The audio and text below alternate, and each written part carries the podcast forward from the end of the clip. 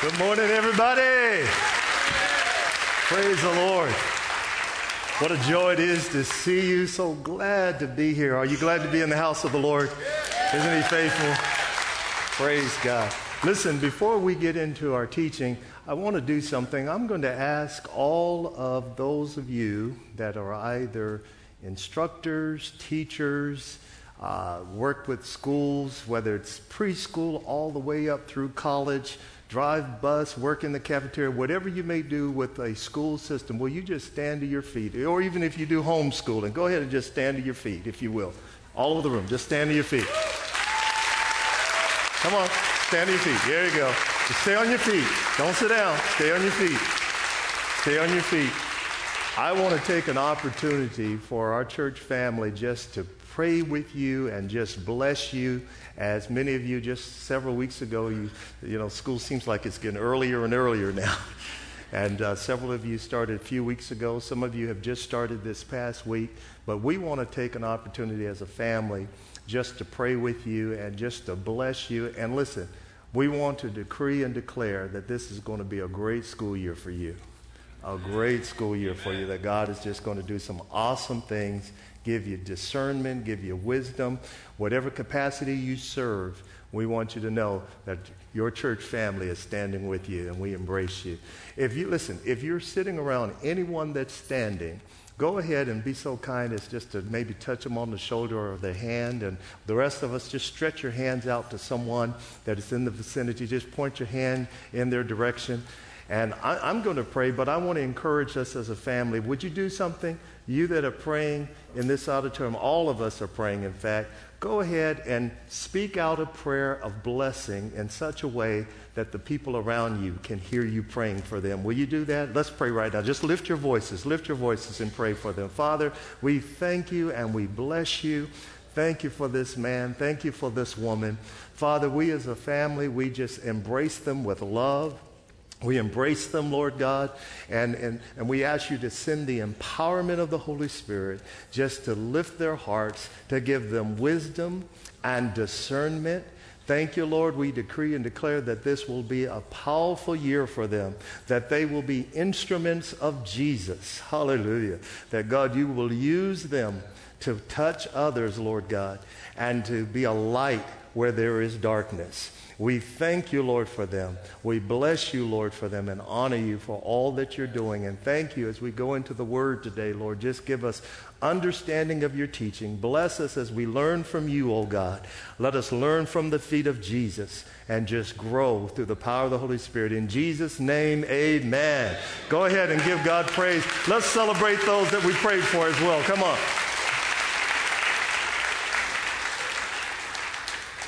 We certainly, certainly want you to know how important and valuable you are to each and every one of us. As the movie says, you are kind, you is sweet, you is smart, and you is important, okay? So we are very thankful for each and every one of you. Well, we're in a wonderful series uh, this year that is focusing on our identity in Christ. This is the year of identity, examining through various passages who we are in Jesus Christ so that we can move in the fullness of what God has called us to move in as a family, both corporately and individually. And uh, we're now in Galatians. We're in part five of the book of Galatians, and Pastor has done a wonderful job, Pastor Lance, at just uh, laying the introduction on this. And then on last week, we were blessed to have Pastor Alex Weiss from the Vita Church come and share with us. And what a powerful teaching he shared with us as well. Wasn't that wonderful? And uh, we're just going to jump right on the back of that and continue on as we look at Galatians 3. Now, if you have your handout, go ahead and just pull that out, if you will, please. And we're going to do our fill in the blank on the handout that you should have received when you came into the worship center on this morning. And go ahead and just fill this in. God's rules, God's rules are for our guidance, not acceptance. God's rules are for our guidance, not acceptance. Okay? And we're, we're going to really kind of d- dive into this and explore what are we talking about when we speak about God's rules, God's guidelines, the things that God has set in place for our benefit. But we're also going to look at how God has enabled us through his awesome wisdom and his love for us. He has enabled us with the ability to live out what he's called us to do, how he's called us to live. Not based upon, watch this, what we can offer to him, but it is based upon what he has offered to us through Jesus Christ. I want to look at a passage here. Uh, you, you should be in Galatians 3, but I want to back up, if I may, to verse 6. And I'm going to read verse 6 through verse 9. And I'm going to read it from the Amplified Bible because it just seems to really bring out an emphasis of some of the things that we're going to lock into as we go through the text here. So we're going to start here in verse 6. We're just going to read verse 6 through verse 9. I'll read this in the Amplified. And notice what it says Just as Abraham believed God, and it was credited to him as righteousness or as conformity to God's will and purpose, so it is with you also. So it is with you also. Just as Abraham believed God and it was credited, it's an accounting term, it was put into his account. It was credited as righteousness. So it is with you also. Verse 7. So understand that it is the people who live by faith with confidence in the power and goodness of God who are the true sons of Abraham. The scripture, foreseeing that God would justify the Gentiles by faith, proclaimed the good news of the Savior to Abraham in advance. Everyone say, in advance. That's important. In advance with the promise, saying, In you shall all the nations be blessed. That includes us, folks. Verse 9. So then, those who are people of faith, whether Jew or Gentile, are blessed and favored by God and declared free. I like this free of the guilt of sin and its penalty, and placed in right standing with Him along with Abraham the believer. Along with Abraham the believer. Uh, Abraham had faith in God, and it was credited to him as righteousness. So it is with us so it is with us. Period. So it is with us. And, and, and I like this because, as, as has been shared with us, uh, when Paul addresses the Galatians, he's addressing a church that God enabled him to help establish. And they start out well. They start out really well. They're hearing the gospel, they're hearing the good news, they're receiving it by faith and God begins to grow his church. But there's a group of folks that come along and say, wait, wait, wait, wait, wait. Um, I'm glad that this has happened for you, but there's some other things that you need to do. Uh, you don't have it all. You, you, to, in order to be saved, in order to have uh, a connection with God, you've got to do this and you've got to do that. And in essence, you've got to go back and start obeying the law. And if you obey the law, then you will be truly favorable in the eyesight of God. Now, they're teaching something completely different than what God had given through his gospel, through his apostle Paul. Something completely different. They're saying that salvation and fellowship or connection with God is predicated upon what it is that we do. Now, I think about this because Paul opens up Galatians 3 by asking the question wait a minute, he makes the observation. You started out well, you were on track. Then he asks the question who has bewitched you? Who has seduced your thinking? Who has caused you to question or to have second thoughts in regards to your relationship with God? It's a heavy duty question. And, he, and he's saying this emphatically because he's concerned. I mean, this, this has the potential of throwing people so far off in their walk with God that it has catastrophic consequences. You know, I was thinking about this because uh, some of you don't know my background, but I came from in early my teenage years up until I was in my 20s. I was in a background in which I attended a church that had a lot of rules and a lot of regulations. And uh, some of those rules and regulations they put out there, for instance, uh, ladies, you couldn't wear makeup or jewelry, couldn't cut your hair, had to wear dresses down to the floor. And uh, men, we had to wear suits all the time. You, you know, I typically wear a suit anyway, but they said, no, you got to wear it all the time. You got to have your suit on. And that makes you spiritual. I was an usher in our church, and we had ladies who were ushers that ushered with us. And I remember them telling the ladies, ladies, you can't wear open toe shoes. Why? Because it'll cause the men to backslide. I never could figure out what it was about somebody's toe that would cause them to want to give up on their salvation and backslide. You understand what I'm saying? Couldn't understand that. But they were like, cover up everything. And, and they were, in fact, now hear me, they were well meaning in their hearts. They were good people, but they were trying to add to grace what, in essence, you're not to do because it is always God's grace plus nothing. You can't ever add anything to what God has put into place, you see. And so I grew up in that type of background, and so I'm somewhat familiar when people come to me, and they still do. I've been a believer now for 47 years of my life, and I still have people who will come to me, and if I'm not careful, they will try to seduce my thinking and cause me to question whether or not I have relationship with God based upon what they perceive it ought to be.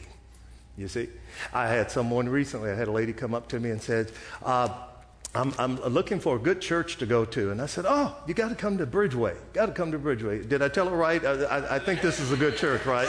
I said, yeah, You ought to come to Bridgeway. It's a good church. And she says, Well, I, I want to know are they a Bible believing church? And I said, Absolutely. They're a Bible believing church. They love God and so forth. And then she said, No, no, no, no. I want to know do they teach the whole word? I said, Absolutely. They teach the whole word of God. No, no, no. I mean, do they really teach the whole word? That there are certain days that are to be observed. There are certain feasts that are to be observed. There are certain things that you are to wear and not wear. And I said, uh, you got the wrong church, but we teach the whole word. We teach the whole word. You got the wrong church.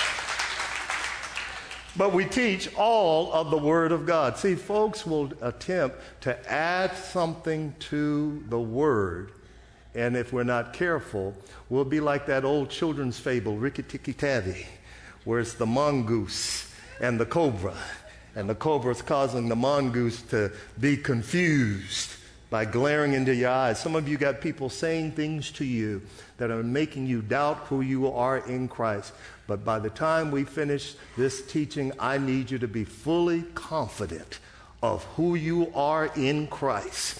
That no matter who comes and says anything to you, you know that you know that you know that you know that Jesus is Lord of your life. Come on, give God praise for that. You believe that?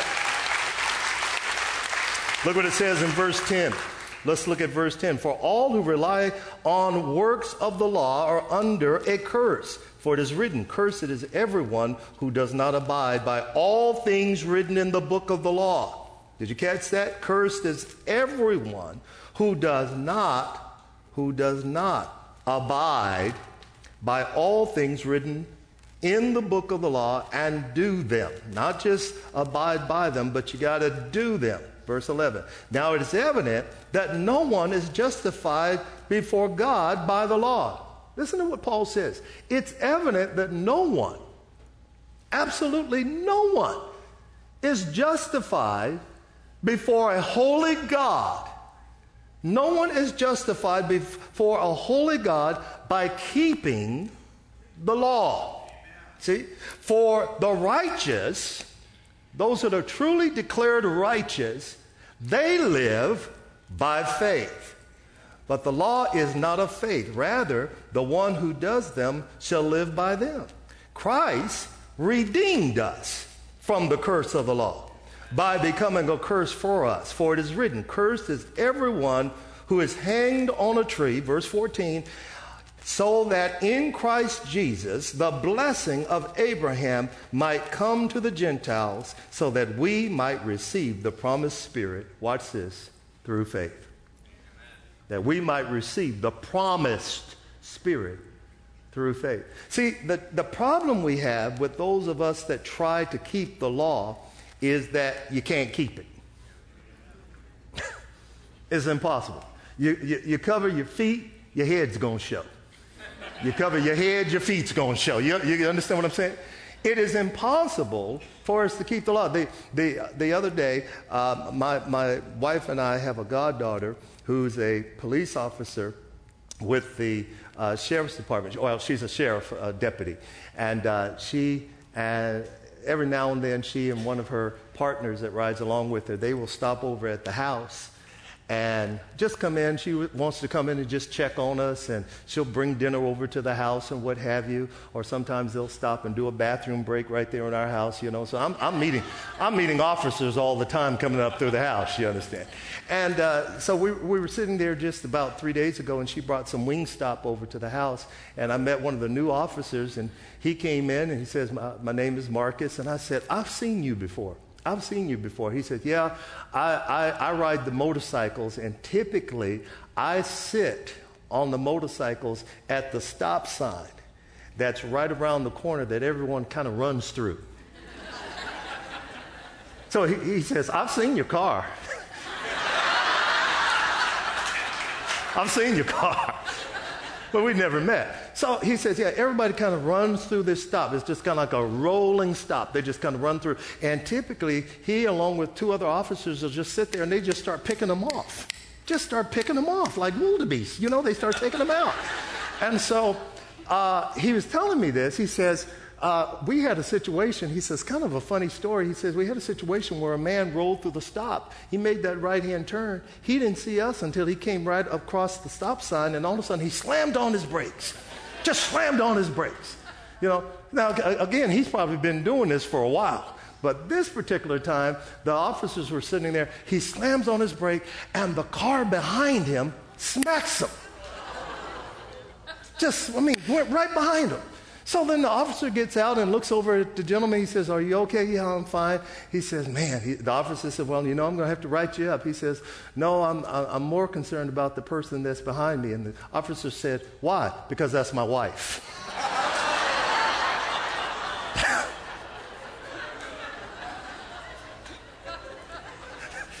the problem with the law is that none of us can keep it. And the problem is, is that when we attempt to go against God's law and go against the things that God has put into place, how many of you know it always gets us in trouble? There, there's consequences. There's consequences. There, there's collateral damage that comes when we go against the things that God has put into place. But here's the loving God that we serve. He knows that we cannot keep it in ourselves, and He also knows that the law could never bring us into right standing or into righteousness with God. He knew that. So he puts in place a plan that I submit to you was not an afterthought in the mind of God that takes place after the fall of Adam and Eve. God doesn't turn around when Adam and Eve fall and miss the mark and they eat of the fruit and they disobey God. God does not call a state of emergency and say, Oh, myself, what am I going to do?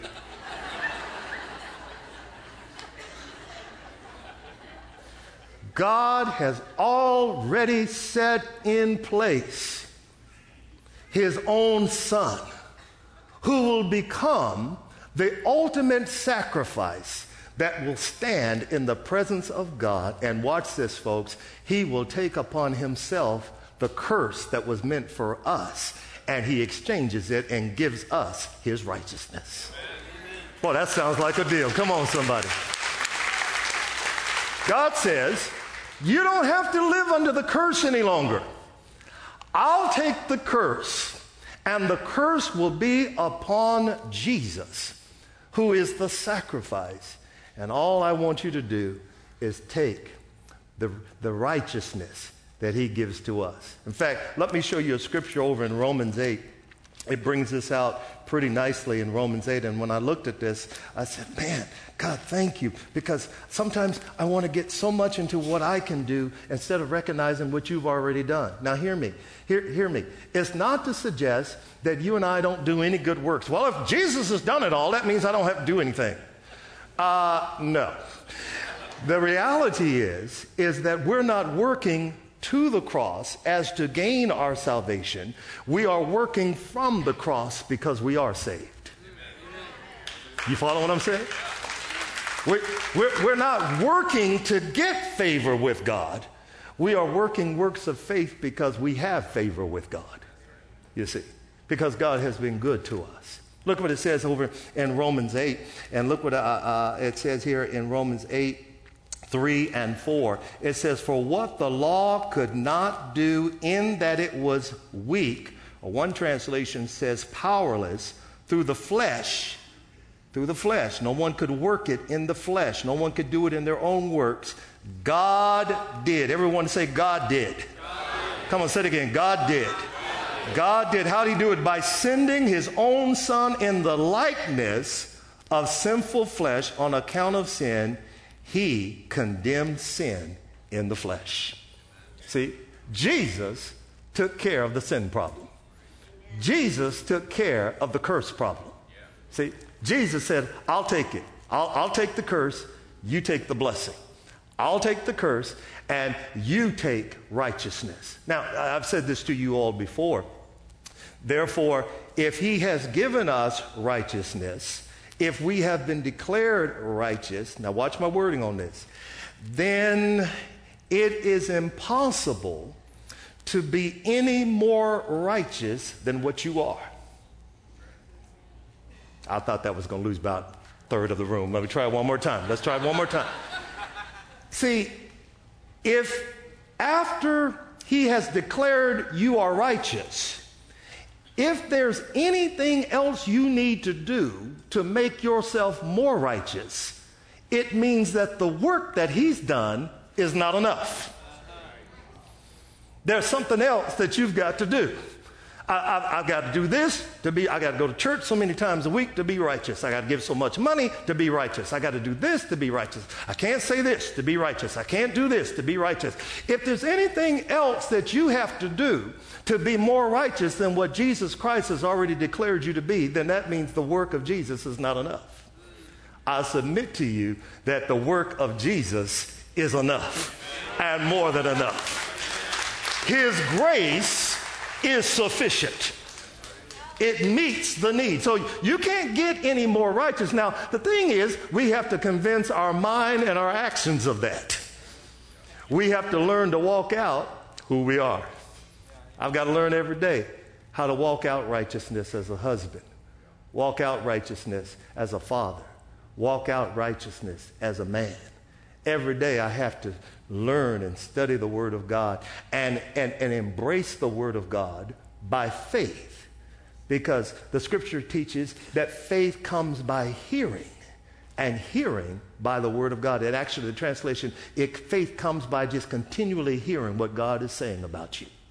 That's where faith comes from. Say, I need to continually hear what the Lord is saying about me because I've got all these voices that are trying to speak to me and trying to bewitch me, trying to seduce me, trying to tell me I'm not good enough, trying to tell me that God doesn't care, that I messed up last week, I messed up an hour ago, I messed up two hours ago, and God's not going to use me anymore. Some of you, the enemy is lying to you, trying to make you believe that because you went through the tragedy of a divorce, that God doesn't want to use you anymore. Maybe some of you are sitting here because you think I'm too old or I'm too young, God can't use me. That is a lie from the enemy to try to throw you off course.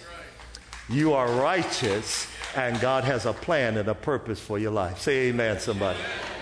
He has a plan and a purpose. There's another passage over in 2 Corinthians 5:21. Let me read that to you because I think it even affirms it even more so. In 2 Corinthians 5:21, it says, "For he, that's God the Father, he made him, that's Jesus, who knew no sin to be sin for us, that we might become the righteousness of God in him."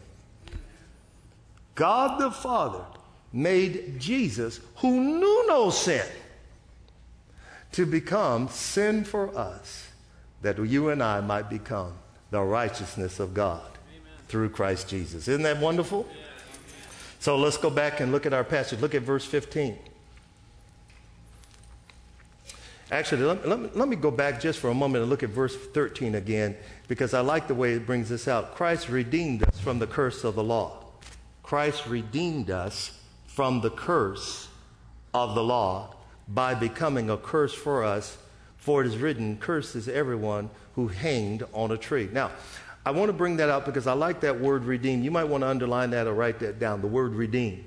The word redeem means literally to purchase, watch this, to purchase as in slavery, to purchase one who is a slave for the purpose of releasing them into freedom. Uh, redeem does not mean purchase as in slavery and then keep them as a slave or keep them into bondage. It means to purchase as one who is in slavery, but to purchase them with the purpose of releasing them into freedom. That's what Jesus has done for us. You have not, listen, you have not been purchased to be one who is still a slave to sin one who is still a slave to disillusionment and depression and fear and doubt and intimidation. You and I have been purchased so that we can be free to be the men and women of God that He has called us to be. That's what He's purchased us to be. So in verse 15, He says, To give a human example, brothers, even with a man made covenant, no one annuls it or adds to it once it has been ratified. Once the promises were made to Abraham, and to his offspring. It does not say, and to offsprings, referring to many, but referring to one. And to your offspring, who is Christ. Here's what Paul is saying. When God made covenant with Abraham, which, by the way, came hundreds of years, hundreds of years before the law, the law of Moses. God makes a covenant with Abraham and says, I'm going to bless you. You will be blessed and you will be a blessing. Through you, all of the nations of the earth will be blessed. When God made this promise to Abraham, watch me, folks, Abraham was not a Jew, he was a Gentile. He wasn't a Jew. The nation would not come until years later, hundreds of years later. So God makes covenant with a Gentile. He says, Listen, uh, I want to make a promise to you. And the promise, Abraham, is not based upon what you can do for me, but what I'm going to do through you. Amen. See, that, that's where the promise, I love it. God says it's a one way. The promise is coming from me to you. Because, Abraham, there's nothing that you have in your own ability or in your own strength or in your own power that can cause this covenant to stand. It's got to be a covenant that stands solely based upon who I am as God. See, I, I used to hear my grandfather say, credibility depends upon who said it. And in this case, God has said it. God says, I have made covenant with you Abraham, not because of who you are, but because of who I will be through you. That's the promise. That's the promise. And so he goes on to say in the passage in verse 17, this is what I mean. The law, which came 430 years afterwards, does not annul a covenant or cancel out a covenant previously ratified by God so as to make the promise void. See, Paul is addressing the fact these folks are trying to come back and tell you to follow the law. They're trying to tell you follow the law. He said, no, no, no, no, no, no. Stay with faith. Don't follow the law. Stay with faith because your faith in the promises of God that fulfills the law it fulfills the righteous requirement that God has. Verse 18 For if inheritance comes by the law, it no longer comes by promise, but God gave it to Abraham by a promise. God gave it to Abraham by a promise. See, law says, do this and live. But grace says, believe this and live. Believe this and live. See, and in believing it, how many of you know it causes us to want to do? To want to do the things that are honoring to God, to do the things that bless the Lord. It, uh, uh, I'm not putting this vernacular. It keeps us from wanting to do rolling stops. See? You think about it before you get there.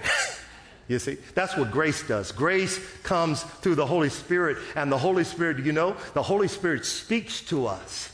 The Holy Spirit tells you, don't go to work tomorrow and go off on that coworker. Don't turn around and threaten to jump over the desk and snatch them ball headed. Just stay faithful to what God has called you to do. See, that's, that's what grace does. See, but when you're trying to, trying to make yourself righteous, I'm going to make myself, I'm going to make myself righteous, I'm going to obey God. How many of you know that without acknowledging Him first, we fall into our own works of the flesh and it always causes a rolling stop? It always causes us to go through. Before I knew it, I just went off and I just snatched her. I just snatched her. No. See, the Holy Spirit will speak to you through the works of grace and says, Stop and hear what I'm saying because I'm working on your behalf. So notice what it says here in verse 19. Then why the law? Why the law? It was added because of transgressions until the offspring should come to whom the promise had been made, and it was put in place through the angels by a, uh, a, mediator, basically. Now, a mediator implies one, more than one, but God is one. See, when the law came, God used the angels, God used Moses. They, in essence, were standing in the middle. They were the ones who were the mediators, but God says, When I have covenant, when I made covenant with Abraham, I didn't send an angel, I didn't send a prophet. God says, When I made covenant with Abraham, I went before Abraham myself and made covenant. See, that's relationship. That's relationship. God, in his love for us and in his desire for us to have relationship with him, he says, I'm not going to send a need for you to have a Moses or a need for you to have a prophet. I'm going to send my only son, Jesus who is the only mediator between God and man. Why? Because he has one hand on God because he is God, and he has one hand on man because he is man. And he says, I am able to facilitate the total requirement that is necessary for you to have right standing with the Lord. That's why we have to, with confidence, know who we are in the Lord Jesus. You see, that I, I, was telling someone, it seems for me now, again, I told you I've been a believer for 47 years, but I'm going to tell you, I'm finding out that there are some things within my heart that daily I have to confess and check in my spirit, check in my heart, because if I'm not careful, the adversary will wreak havoc with me and lead me to believe that I am unworthy and I don't have the ability to do the things that God has called me to do. You see, I was telling someone uh, recently, some of you know this, I stuttered until I was 17 years old. I was in, in my class, I was kind of the laughing stock. They used to line the kids up uh, uh, to play all the kids' games, and we'd be sitting up there, and they'd have two captains, and they'd pick out folks, and they would say, I'll take you, and I was the tallest one in the class, so I wasn't hard to see. I'll take you, Mary, I'll take you, Johnny, I'll take you, Bobby, and uh, uh, they look past me, and I'll take you, Anthony, the one with the crutches, I'll take you, and I'll, I'll have you. and I'd be the last one to be picked. You see, well, it started messing with my identity. It started messing with my thinking. So all of a sudden, I, I, I, carried that out, and I thought that that may have ended as a child. But even as an adult, if I'm not careful, there are certain scenarios and situations that I will come before, and the enemy will use it as an opportunity to say, You're not good enough, so you have to compensate by doing this or you have to do this or do that in order to be accepted. It's not until I come to the realization wait a minute, I am already accepted in the beloved of God. I'm already accepted as a son of the living God. I, I, I, was, my wife and I had gone to Washington on vacation a couple of weeks ago, and we were sitting there, and I was telling her, I was look, looking on my phone, and I said, Sweetheart, I'm finding out on my phone that it's just draining. The battery is just draining. It's not holding a charge, and I don't know what's going on. Well, my wife and she is smarter than me. My, my wife says to me, she says, uh, I want you to go to this page and check your apps because you may need to close your apps. I said, What are you talking about? What are you talking about? I'm, I'm, I'm literally, I was sitting there completely dumbfounded. I, am sitting there looking at her. I said, What do you mean close your apps? I, I have a doctorate degree. What do you mean close your apps?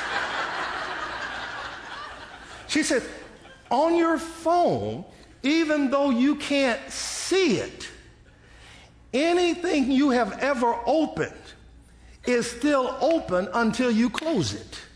So she says you got to push the button twice, and then it will bring up all your apps, and then take your finger and go like this.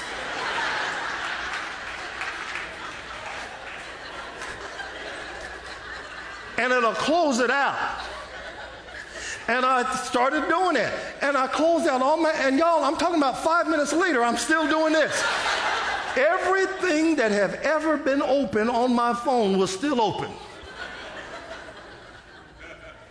What am I saying that for? Because there are some things that some of you have allowed to remain open. Even though you're looking good, you're walking around here grinning and you're smiling and you say, oh, it's a wonderful day. But there are some things that are open in your heart that are trying to discourage you. And every time God gets ready to do something through your life, to use you to be a blessing to someone else, the enemy seemingly comes and tries to drain you drain you spiritually, drain you emotionally, drain you physically. When we ask you to do something, I'm tired. You know, when, when God says, I want you to serve and be a blessing and do this, well, Lord, I'm in my spiritual desert right now. I'm in my spiritual desert. I'm in a wilderness right now. I can't be used of the Lord. And the Lord says, All I wanted you to do was to take some groceries next door to the single mom that needs some food. Can you come out of your desert to do that?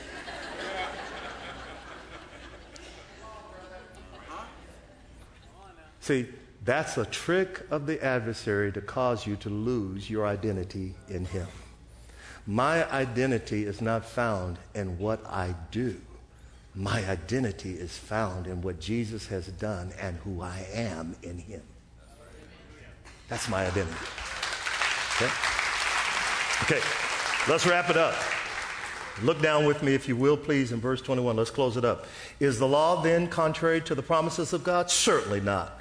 For if a law had been given that could give life, then righteousness would indeed be by the law. But the scripture imprisoned everything under sin so that the promise by faith in Jesus Christ might be given to those who believe. Now, before faith came, we were all held captive. I like to put it like this we were all held on lockdown under the law, imprisoned until the coming faith would be revealed. So then, the law was our guardian until Christ came. Anybody glad that Christ came? In order that we might be justified by faith. But now that faith has come, we are no longer under a guardian. For in Christ Jesus, you are all sons of God through faith. For as many of you who were baptized in Christ have put on Christ. There is neither Jew nor Greek, there's neither slave nor free, there's neither male nor female, there's neither black white, red, yellow. Come on. There's neither Baptist, Methodist, Church of God, Pentecostal. Come on. There's neither, none of these things, for we are all one in Christ Jesus. And if you are Christ, then you are Abraham's offspring, heirs according to the promise. Hallelujah. Hallelujah. A picture paints a thousand words. I remember 18 years ago walking into an emergency foster care house and seeing a little baby that was sitting on the lap of a foster mother. And the baby was covered with eczema and psoriasis. And she was having trouble soothing and calming the baby down. So I, I went over to the baby and grabbed the baby out of her arms and held him close to me. And the minute I touched that baby, I remember these words came out of my mouth over the baby. I said, This is my son. And I remember calling my wife and saying, You've got to come over to this foster home. There's a baby that's here. And I was just holding him, and the Lord said that this is our son. And she came over, and we grabbed the baby, and we both held him. And I remember the baby could not give anything to us. The baby had no money. Come on. The baby had no ability to work. the baby could not pay us. We chose the baby. And I'll never forget that about two years later, we walked into the judge's chambers and we signed a document called the Covenant of Adoption. And I will never forget that when we signed, when we signed that covenant of adoption, the judge turned around and he pulled it back on his desk. He says, Now it's legal now. He says, Here's how this works. Before you sign this, this child was under the guardianship of the state. This child was under the guardianship. The, everything that we said is what was determined what would happen with this child. But now that you have signed the covenant of adoption, now you are his father. You are his mother. He's got your name. In other words, his identity is no longer with the state. His identity is with your name. His, and y'all, I believe that's the case. 18 years later, that boy walks like me, talks like me, looks like his mama. That's what Jesus has done for us. We're no longer under the guardianship of the law. We have rela- relationship with God the Father because we have been adopted as sons and daughters. Give the Lord praise all over the world. Stand to your feet. I'm going to invite the prayer team to come up. And as we get ready to pray, the prayer team is anointed and appointed to pray with us. There's some folks in here that before you leave, you need to get up here and allow us to pray with you so that we can close some apps. Come on, lean on somebody. Say, close the apps. Close the apps. Close them out. Close them out. We got to close some apps today. Some things that are trying to speak into your mind, into your heart, to discourage you. Don't you leave this place until you close those apps out. And that's why these men and women are here to pray and agree with you and to help you to close them out, just to give you some encouragement. And I want you to know that God has big plans for you, Bridgeway. He has big plans for us. But we've got to know who we are. We do not do works of fear, we do works of faith. We serve God because He's been so good to us. Just the fact that He woke you up this morning just the fact that he, I didn't say the alarm clock woke you up. Jesus woke you up this morning because he's got a purpose and a plan for your life. Don't let anybody bring you back into bondage. He whom the Son sets free is free indeed. Would you lift your hands with me all in this room? Father, we love you. We bless you. We adore you. Thank you for what you have done through Jesus on our behalf, not of our good works not anything that we could offer, but it's everything that you offer to us. It's from that place we serve. It's from that place we love generously. It's from that place that we give everything that has been given to us. We are blessed to be a blessing. We give you praise and honor in Jesus' name. Amen. Have a blessed day, everybody.